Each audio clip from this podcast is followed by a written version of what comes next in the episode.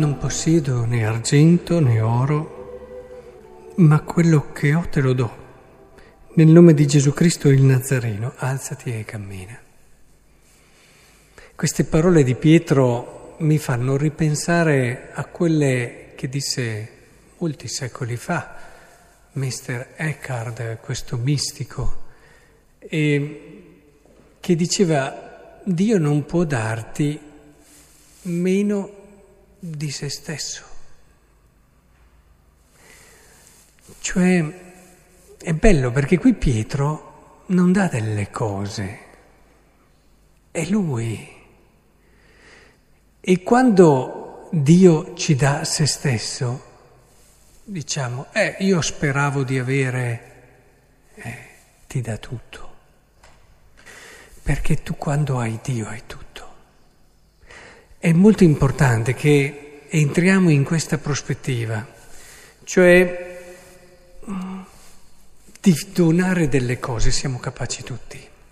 Ci sono persone che possono donare anche tante cose, ma se la cosa che sto donando non è un segno vivo, vero, di una donazione che faccio di me, allora è un regalo da poco, sapete?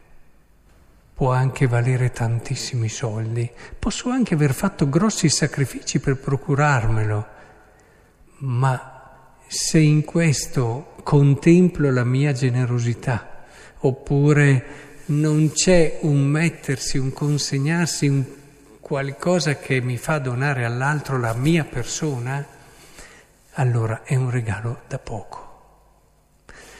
Nel cristianesimo nella vita degli uomini potremmo dire che il cristianesimo ci aiuta a cogliere in tutti i suoi aspetti più belli e più ricchi, i valori si misurano non a dollari o a euro, ma si misurano a relazioni.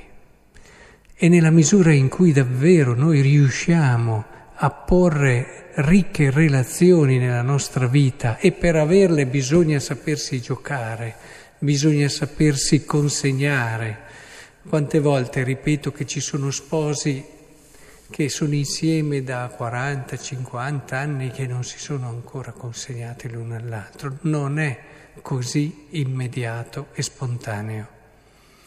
Ed è importante che cerchiamo di arricchire la nostra vita di queste relazioni, di amicizie ricche, profonde e ce ne accorgiamo subito che un'amicizia è tale nella misura in cui sentiamo che siamo noi in gioco e che l'altro si è messo in gioco direttamente, tanto che si è creato quella meravigliosa unità che l'altro diventa parte di me e se viene a meno sento qualcosa di me che mi è come strappato.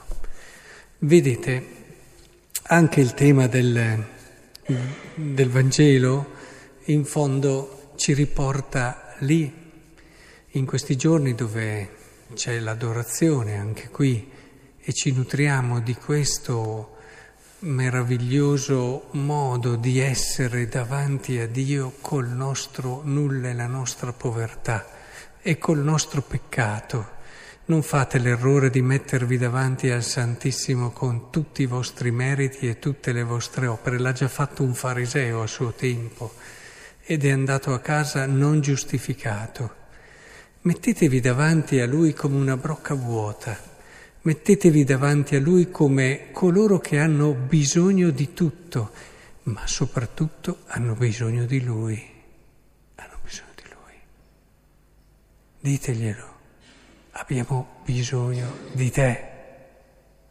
E come dicevo, per porci in continuità a quanto affermavamo prima, anche il brano di Emmaus è proprio questo quando è che riconoscono Gesù? Non quando lui gli spiega tutte le scritture meglio di qualsiasi teologo, predicatore o chi volete che sia. No, non è lì. Lì ardeva forse il cuore, ma ancora non lo riconoscono. Lo riconoscono nel momento in cui spezza il pane, che è il gesto per eccellenza del suo consegnarsi. È importante che ci impariamo a riconoscere. Ci riconosceremo gli uni gli altri nel mistero grande che è la nostra persona nella misura in cui sapremo consegnarci. Sapremo davvero donare qualcosa di noi in quello che è la nostra vita la nostra esistenza. Non faremo solo tanti servizi, persone meravigliose a fare tanti servizi ma è proprio il consegnarsi che fa la differenza, che genera e, e, e delle relazioni vere, delle amicizie profonde, dei legami che ti parlano di Dio e ti fanno sentire il profumo di quello che vive la Trinità. Ecco, penso davvero che allora siamo ancora carichi di quello che è il dono di Pasqua, siamo ancora nell'ottava di Pasqua, stiamo ancora godendo del fatto che colui che ci sembrava perso c'è ancora, colui che aveva riscaldato il cuore di tanti, aprendo un orizzonte di luce di speranza meraviglioso, non se n'è andato schiacciato dalla violenza, dall'inganno dalla cattiveria dell'uomo, ma c'è ancora ed è qui con noi e lo sarà per sempre. Aprite allora il vostro cuore, apriamolo, non portiamo davanti a lui chissà quale pretesa, perché vedete è un'educazione delle attese anche quello che il Signore deve fare a noi.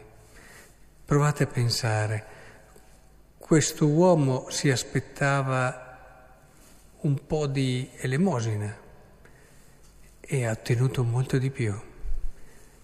Questi si aspettavano che Gesù liberasse lì temporaneamente il popolo di Israele e per questo erano un po' tristi, ci aspettavamo che...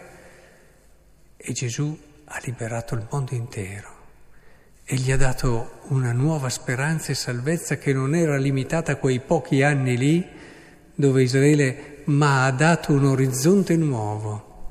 Dio è così. Non abbiate paura, affidatevi a Lui e Lui vi sorprenderà come fa sempre. Soprattutto vi darà il dono più prezioso, che non è né oro né argento né salute né tutto quello che volete, ma è se stesso.